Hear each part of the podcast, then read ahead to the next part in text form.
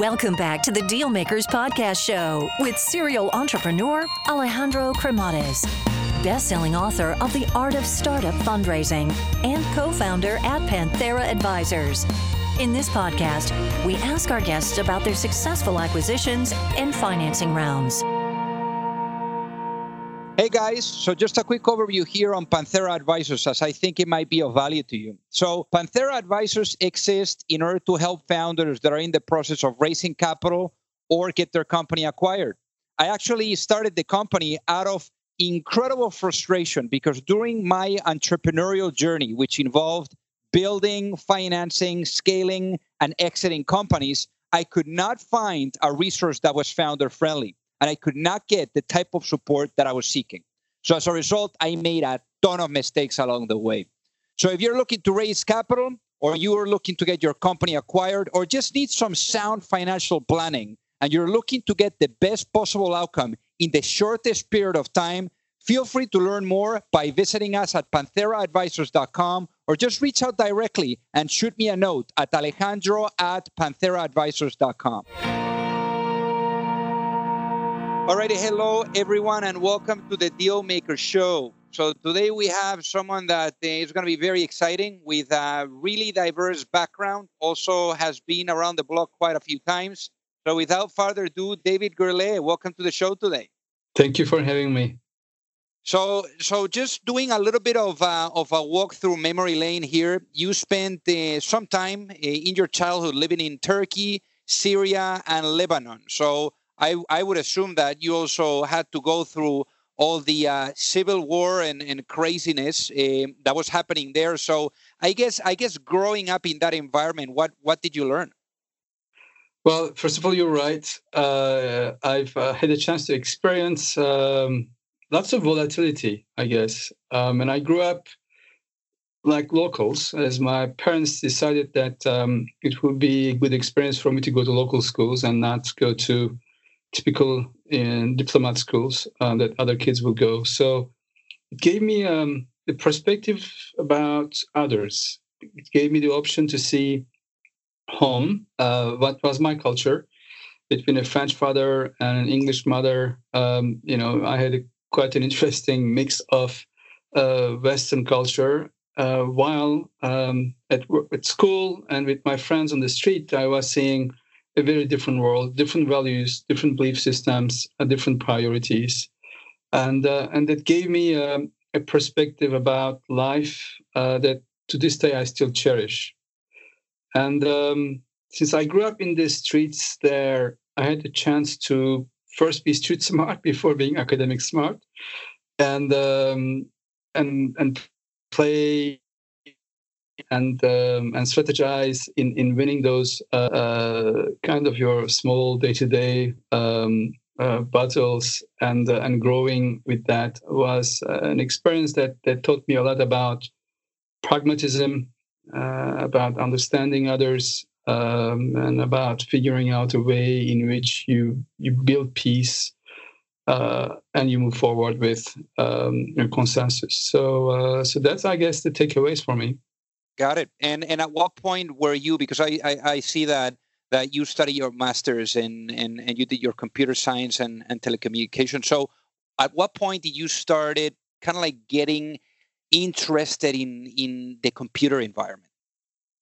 I was 18 years old. So when I was 14, my dad decided it was time for us to move back to Europe. Um, there were, you know, lots of th- bad things going on in the Middle East. And um, so when we arrived to, uh, to south of France, to Cannes, uh, where I grew up for the rest of uh, my childhood, it was um, it was clear that uh, you know the street life I was living in wasn't uh, going to be the future. So I first uh, really focused on external outside activities. So I became a ski instructor, scuba diving instructor, and I thought that was going to be my future. But then I realized uh, this passion of science and a passion of um, of precision and, and rigor was very strong. And then around uh, 18 years old, I, I, I started getting into computing. And uh, there was Atari at that time, Commodore.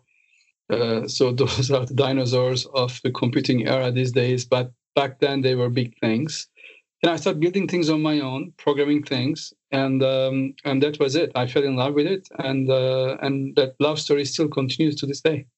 Got it. And and what about let's let's talk about here the um, some of the experience, right? Uh, being an engineer. So your first job that was a Digital Equipment Corporation. So you were there for about a year, and and you did a couple of jumps until you got into VocalTec, uh, where you lasted for for three years. But what did you learn, let's say, from from your stint at Digital Equipment Corporation, France Telecom, and, and also ETSI?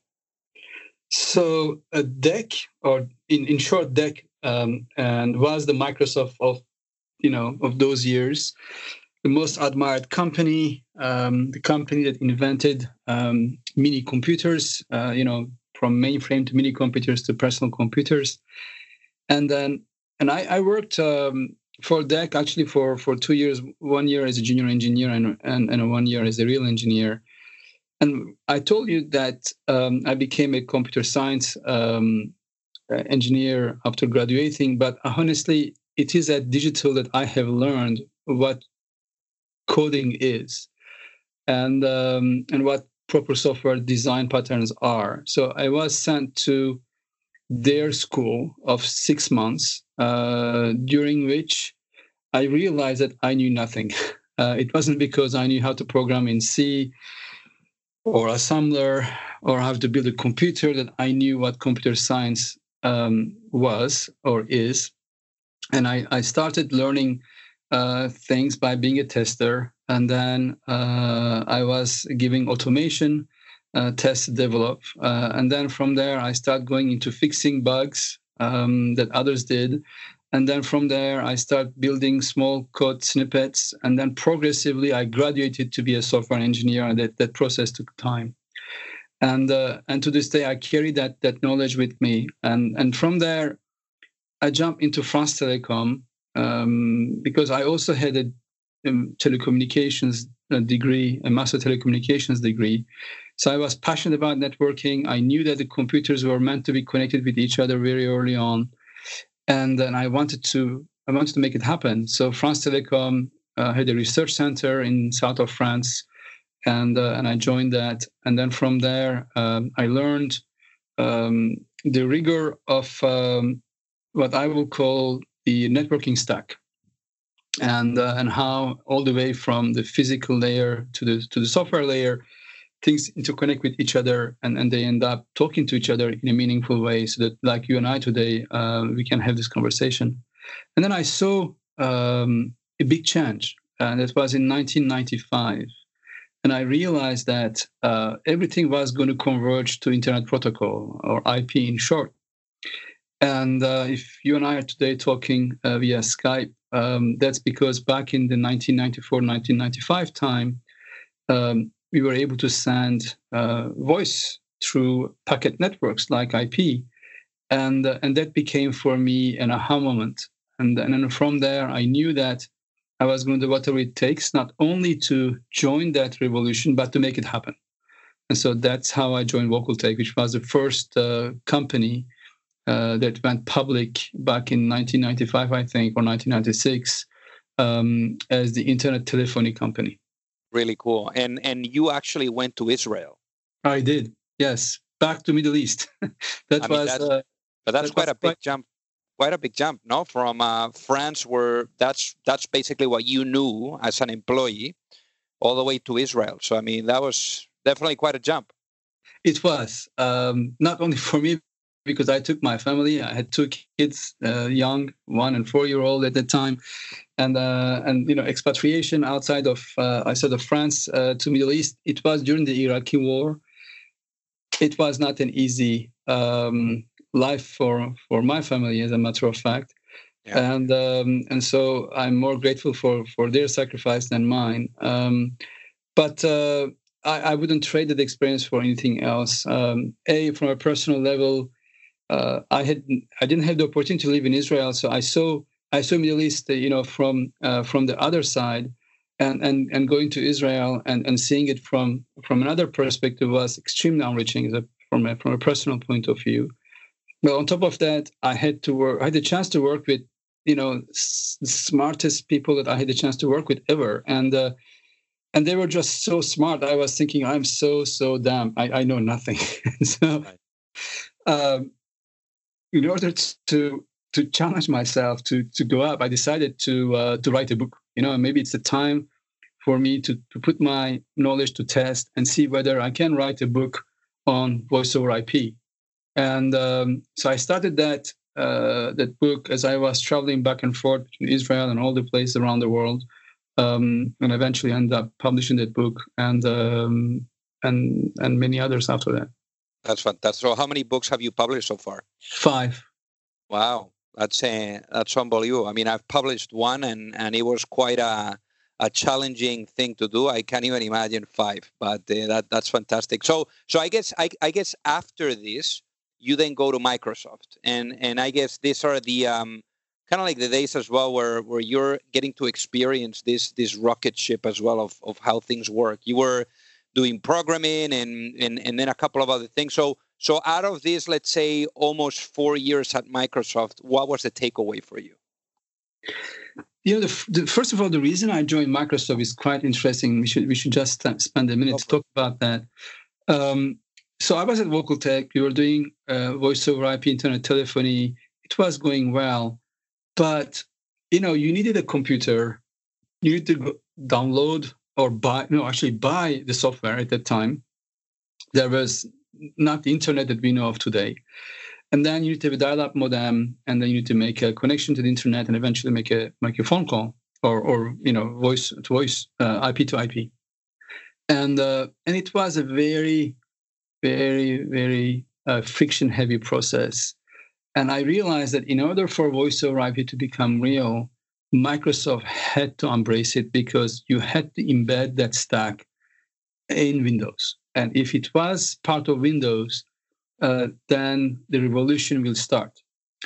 And so uh, I was uh, closely working with Microsoft as I was um, in standardization committees, and uh, and they made me an offer, and I joined Microsoft. Um, and uh, the next day I resigned uh, because I felt that um, they weren't going the right direction.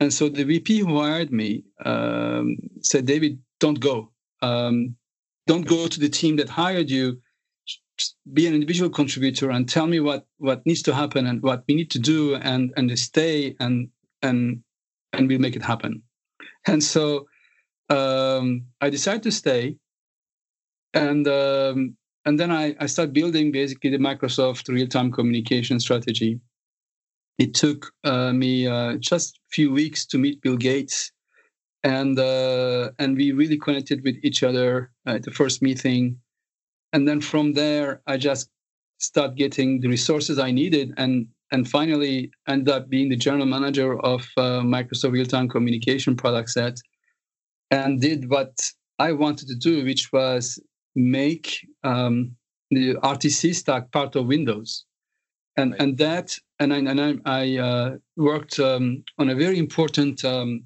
telecommunications protocol called session initiation protocol called SIP uh, I was part of the, um, uh, the, the contributors to that standard at uh, Internet Engineering Task Force, and I, I changed Microsoft stance uh, from a previous different protocol to, to SIP, and that completely settled the the industry. Because once Microsoft adopted that new protocol, everybody knew that they had no choice but to stick to it, and uh, and that actually created the the, biggest I would say what was the biggest catalyst uh, to to have everyone focus on one communication protocol as opposed to many of that time, and uh, and that basically became um, the enabler uh, for pretty much everything from your mobile phones to Cisco phones that people use to Skype that we use today. Um, you know, to to standardize on this type of uh, protocol. So that was one of the things that I'm the most proud of at Microsoft. And and uh, how was that that day, David, when you met uh, Bill Gates? I mean, you're saying it as a, as a small thing, but here we're talking about one of the um, biggest entrepreneurs, probably in the in the in the history of of entrepreneurship in the past decades. How was that experience for you? You you want to know how I met Bill the first time? Yes, let's hear it. so I was really, really scared to meet him. Um, obviously, you know everything you said is true, and uh, and people knew he was merciless, and and and they told me about how hard he is in those meetings. Now you cannot screw up, and I I was just so stressed. I had to go to restrooms, and, and so um, I'm in the restrooms, and then there's a guy who comes next to me, and I don't look at the guy, but anyway, I just turn my head, and here comes Bill Gates. wow. Wow. So I said to myself, "Oh, hi, hide each other," which is something you should never do, as you know. right. um, but it completely humanized Bill for me and I knew that he was just me, like you know, um, like human. And that he was he was someone that also would go to the bathroom. Someone normal. That's great. That's great. So so what what was your biggest lesson, let's say, from um, from from Bill Gates? There are so many. Um, attention to detail. Um, never stop asking why. Um, the, the, the, the the depth of curiosity and intellectual horsepower that Bill had is unmatched. And uh, we'll spend, he and I, hours together um, talking about technology and things that um, I thought I knew, but he will always come to the end of my knowledge very quickly. Um, and then he'll always encourage me to go deeper and deeper and deeper. And um, and I also learned, you know, um, the other side, which is that you know he'll he'll sometimes he'll get he'll get pretty angry in meetings, um, and I said to myself, okay, you know, not sure this is me. You know, I don't want to I don't want to do that, and uh, and so it gave me really um, going back to my experience in the Middle East a number of perspectives, and uh, and I've been able to uh, to build on that, and um, and that made me who I am today. Got it, got it. So at what point did you say, hey, I'm going to Thomson Reuters? Oh, that was a tough moment for me. Um, Thomson Reuters was one of my customers. Um, and um, and their CEO came and said, you know, we, we need to change company culture. We need to revamp. I need fresh fresh blood.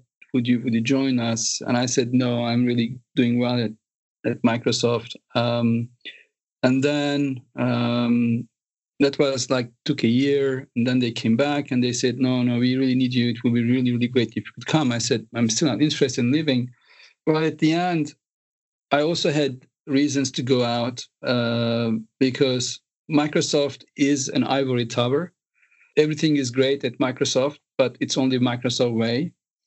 And and i like to understand things from different point of views. And so being a technology stack vendor versus being a service provider in a very um, important and mission critical market such as financial services that powers the world economy felt really compelling to me. And they presented a very nice challenge uh, of revamping thomson reuters from ground up and so with that uh, took the family uh, from seattle to new york and um, and voila i was working for thomson reuters wow and you were there for quite a bit for uh, six years and exactly. uh, and then after that you landed on on Skype. So what was that that process of of after six years going to a company that is a little bit smaller than than Thomson Reuters? Like what was that what was that transition for you like? Well, Skype tried to hire me a couple of times before, um, and um, and it were you know some some uh, interesting roles, but I didn't want to work for Skype and eBay uh, it, it, just I couldn't feel the connection between Skype and eBay ever, and um, and and I felt that eBay will not be a good parent for what I wanted to do if I were to join Skype. Right. And so uh, so I, I declined, and then I learned, uh, you know, at the third time that a set of PEs, private equity firms, were, were going to take uh, Skype out of eBay. And then I talked to um, folks at uh, Silver Lake, and they convinced me um, that uh, that they really want they were serious about it. They they want to do something really big with Skype, and um, and it was time for me to to also look at um, what I want to do for the next you know 20 years of my life, professional life. and I realized that um, it would be really good to go back to uh, my roots in telecommunications, and um, and I, I, embraced the offer and uh, and moved from Singapore at that time to London. Got it. But there, in the in the end, you were not for twenty years; you were just for one year and six months. yeah, my ex team came to acquire Skype. yeah, that's right, Microsoft in 2011. So yes, uh, exactly. that's amazing. That's amazing. And that deal was a big one. How much was it? Uh, over eight billion dollars. Wow! Wow! Yeah. So then, after this, and then going to Avaya, where you did corporate strategy, finally entrepreneurship is calling on your door. So how how how was this uh, entrepreneurial bug like all of a sudden kicking in the high gear for you? Uh, um, so think about it the following way, right? I was uh, first of all in London. Then um, we made a decision to open the US headquarters of Skype in Palo Alto. So moved to Palo Alto. And uh, and here I am in the heart of Silicon Valley, and everybody talks about a, a company they want to create, a company they want to fund, or, or, or they're going to join the next big startup. So that's that's the atmosphere in Palo Alto, and that's that's a very very compelling um, set of people who are always challenging the status quo and, and, and trying to make you uh, realize that if you do nothing, you know, you are worthless. So the um, but I stuck to Skype, and uh, and eventually Skype got sold, and then Silver Lake asked me to join Avaya um, to run corporate strategy. And when I joined uh, uh, Avaya, a few months later, my manager got uh, let go, and and then I I realized that hey, you know, maybe this is the opportunity um, to to do something on my own. And I had an idea, and um, so I ran the idea by basically the CEO of Avaya, the chairman of Avaya, the manager, and then a few other people. I thought it was a crazy idea, so nobody will support that. But um, but they did, and so I thought, hmm, maybe maybe I got something. Uh, it's worthwhile doing, and that basically. Uh, was the end of my time at Avaya. Um, you know, it was uh, interesting because some of the people at Avaya invested in my company, and um, and Perzo was born. Got it, got it. So so then Perzo. So uh, what was what was the um what was the transition from Perzo to Symphony? I mean, are we talking about like the um kind of like a rebrand? Because I know that the Perzo was acquired by Symphony. So what what exactly happened there? it was a, a, interesting time. So 11 months after Perzo was funded, was funded in September uh, 2012, and so August 2013, uh, we launched the product, and it was an immediate hit. So it it really um, struck chord with people who care about confidential communications. And then I start getting um, of acquisition offers, and um, and one of the um, interested parties um, was Goldman Sachs, and, uh, and, Goldman Sachs wanted to find what they would call a, a neutral. Um, in in neutral translate as a capability that does not read the content of um, the messages that it carries um, up company, and um, and Perzo was that it was um, not capable of reading uh, the content of its messages that it was carrying back and forth. It was uh, really tight. Uh, it would resist uh, lots of um, attacks um, that hackers would do in order to steal data, etc. And um, and so it was something that really appealed to the financial networks, and um, the uh, transition was relatively difficult because a I could have sold the company and cash out, or I could sell the company to a consortia, which was Symphony, and then continue the dream. And so uh, it took me a while to come to the the term with Symphony um, from a personal point of view, because you know it would have been a life changing exit for me if I had to take the other offers.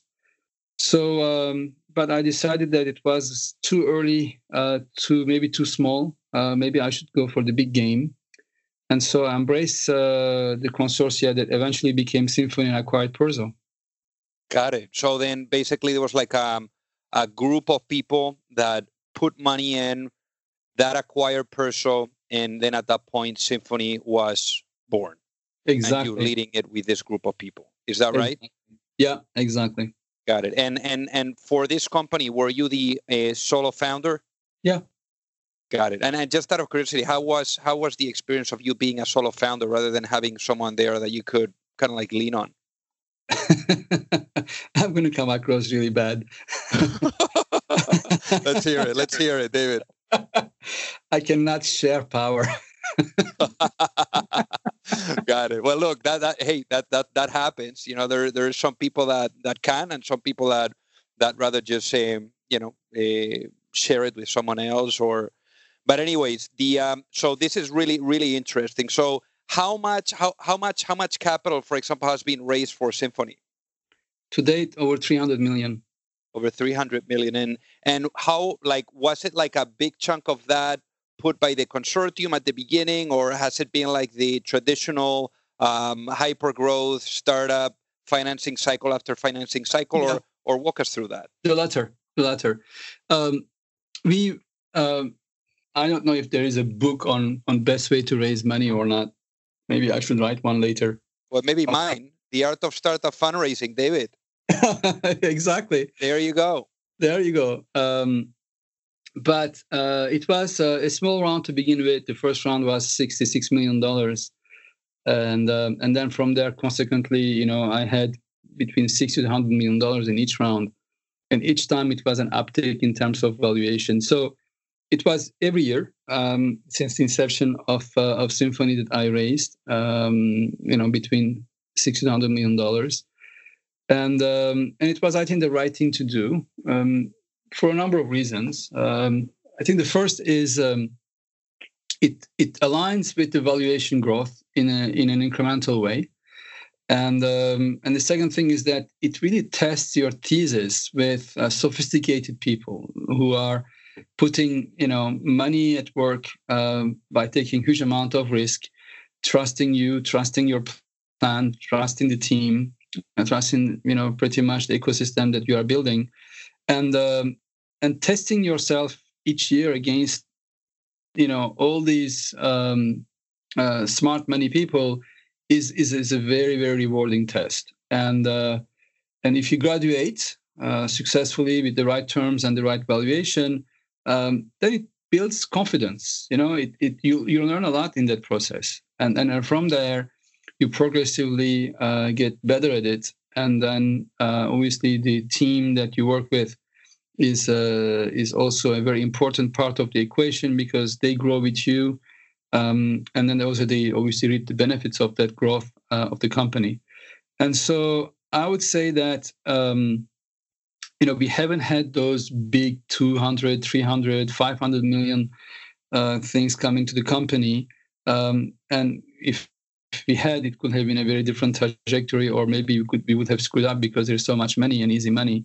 But uh, but doing the way we did really gave us a discipline which i think is really the right thing for any startup to go through.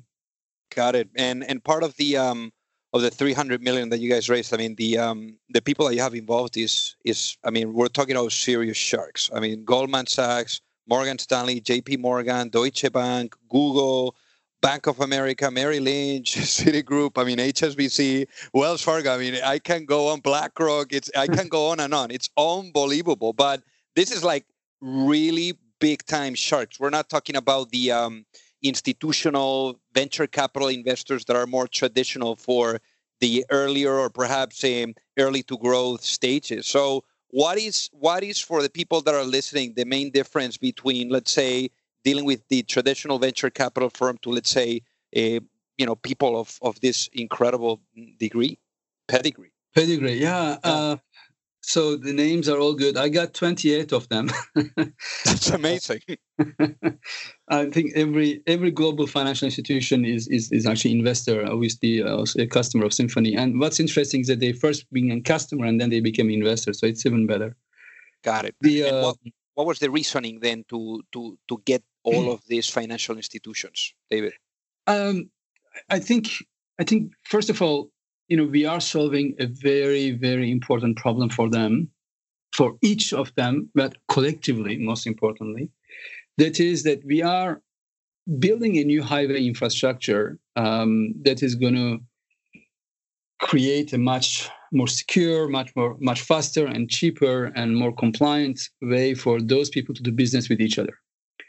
There is just no parallel today to what we are building, and um, and and that really appealed uh, to all these global players because they depend so much on the um, the strength, um, the reach, uh, and the power of that highway, so that they don't have to worry about how a message is sent across. They just have to worry about how to make the right business decisions. So when they realize the strategic benefit and and the leverage that this company will have once that highway is built and people are interconnected through that, they said, you know, we couldn't let this opportunity to pass. We have to be an owner of that, or obviously a part owner. And uh, and so that that was a, a relatively straightforward uh, decision for them once they got the uh, the implications of what will mean in the next ten years to have this uh, this company uh, wire um, the entire financial network of the world, whether you are in the you know B2B side of it or B2C side of it, it's just going to carry all sorts of loads, not just you know let's do this trade, but it is going to be document, it's going to be uh, securities, it's going to be trade, it's going to be uh, fundraising, it's going to be your personal profile. Everything is going to go through this network, and and the company that that is owning that network um, will have a tremendous value um, and tremendous impact. And and so that's I think what what they saw, um, and as well as VC because I have also a number of VCs in the company, um, and um, and that became basically the investor uh, consortia that we have, and and I'm privileged because all of those people have our best interest in their mind and in their heart because by our success means their success, and um, not only from an investment point of view, but from a commercial point of view because they can make their own business go faster and cheaper and, and serve their customers much better. Got it. And and obviously like you were saying, you guys are transforming how people are communicating, right? So, yep. So when we're thinking about the communication being effective and being secure, when we're thinking about really making money, how, how, how do you guys think about monetization? Well, um, we we started monetization early on uh, because our system is subscription based. Uh, it's it's a SaaS business model and it has obviously um, attracted now over 400,000 uh, end users.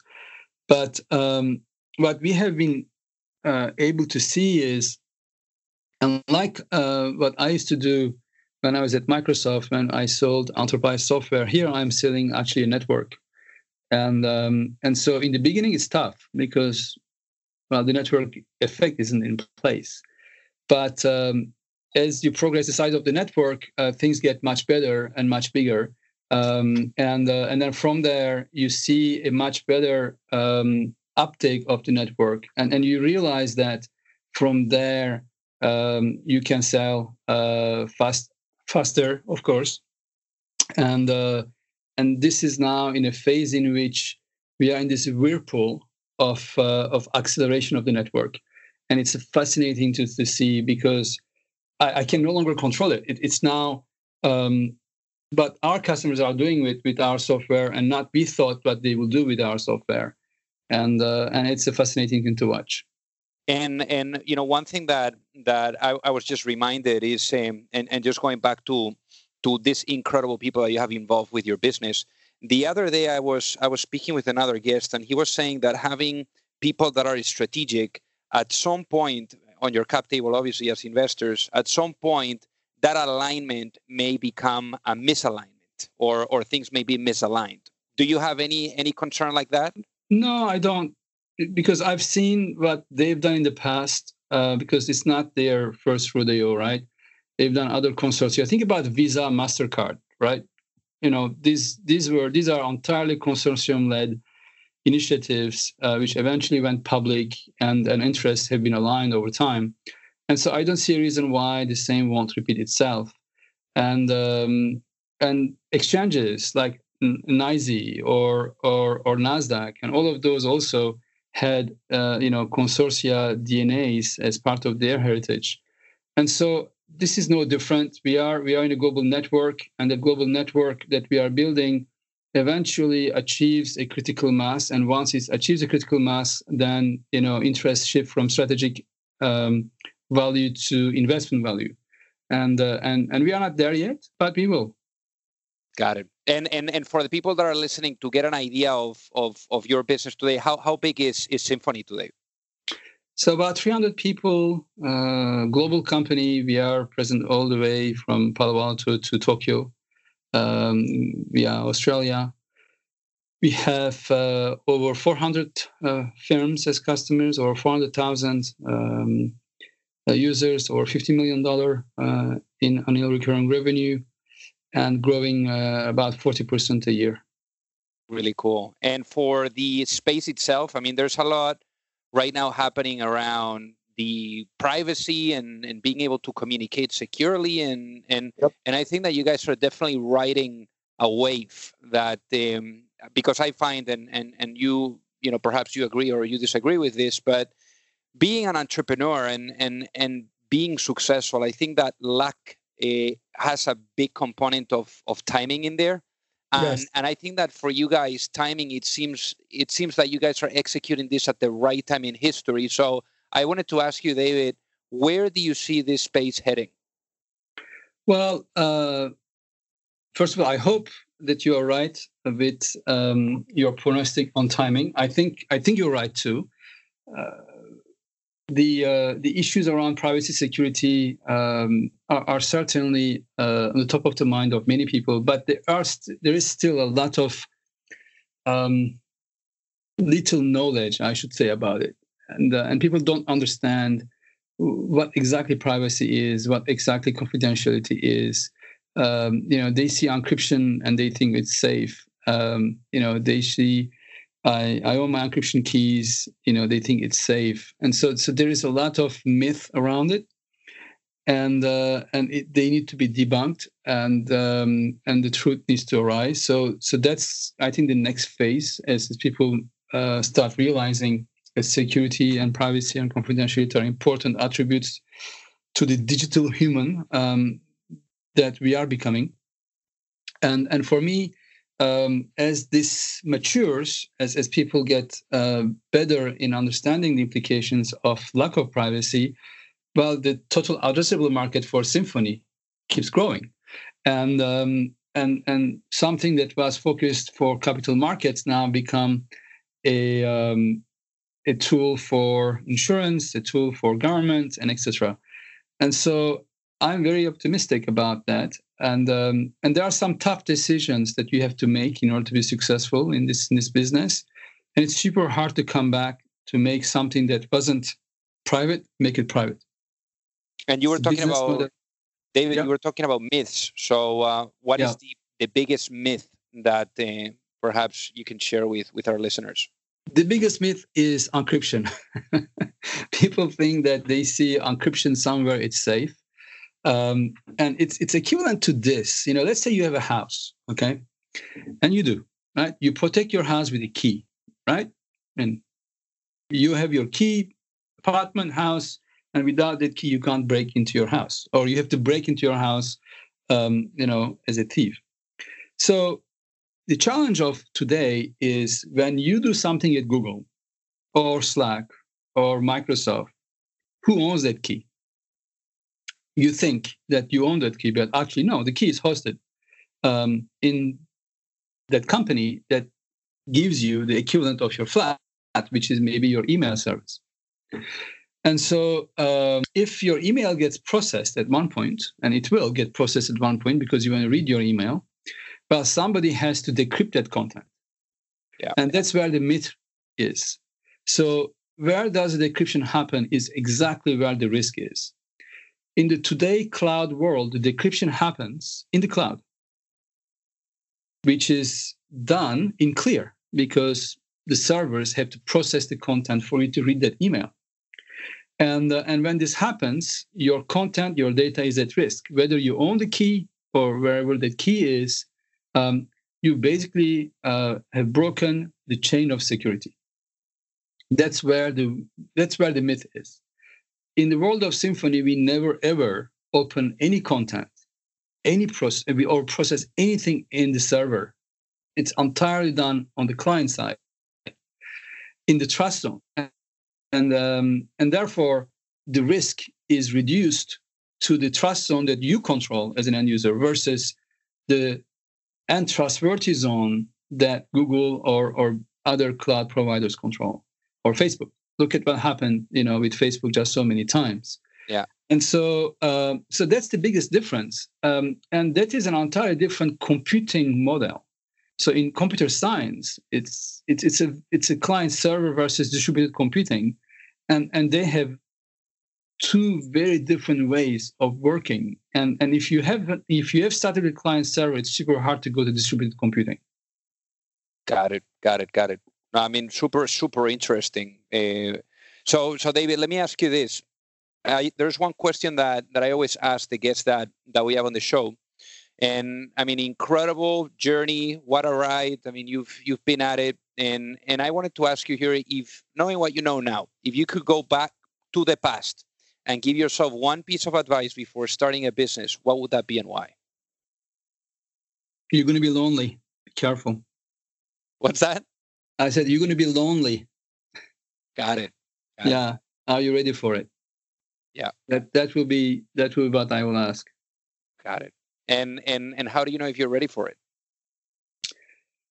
If you have the right people, family, uh, friends, and uh, and obviously employees around you, um, you can never be ready for what you don't know because you don't know what's going to happen, right? But if you have the right um, people around you, um, and then you have the right confidence that you can deal with any situation, um, you know you're going to be alone because you are the one who's going to make the toughest decisions. You, um, you know, you you bear the burden of uh, of responsibility and accountability at the end, um, and there's only one, and that's you. So um, that's that's how you cope with that and um, and you know that that's what you got to do. And then you surround yourself with the people who are smarter and better than you in in their respective domain. And then you make them work with each other well and uh, and iterate until until there are no more challenges. But unfortunately that's always the case that there are challenges. So you start getting better at identifying challenges and uh, and solving them faster um, knowing that basically that is uh, one iteration after another the same story in terms of solving those puzzles. And uh, and then you shift your focus on how i become a better puzzle solver as opposed to how i run a better technology or or a better business um, because at the end uh, it's what how people work with each other that matters more than what they do. Um, and uh, and if you do it well uh, then you can be successful at anything. I love it I love it. So, David, what is the best way for folks that are listening to reach out and say hi? Um, David at symphony.com. Fantastic. Well, David, it has been a pleasure to have you on the Dealmaker Show today. Uh, it's been my pleasure. It's great questions, um, deep, and uh, and I learned a lot even talking to you because I had to think about those things that um, that I, I, I tend to not talk about uh, for forever. So uh, thank you. Thank you, David.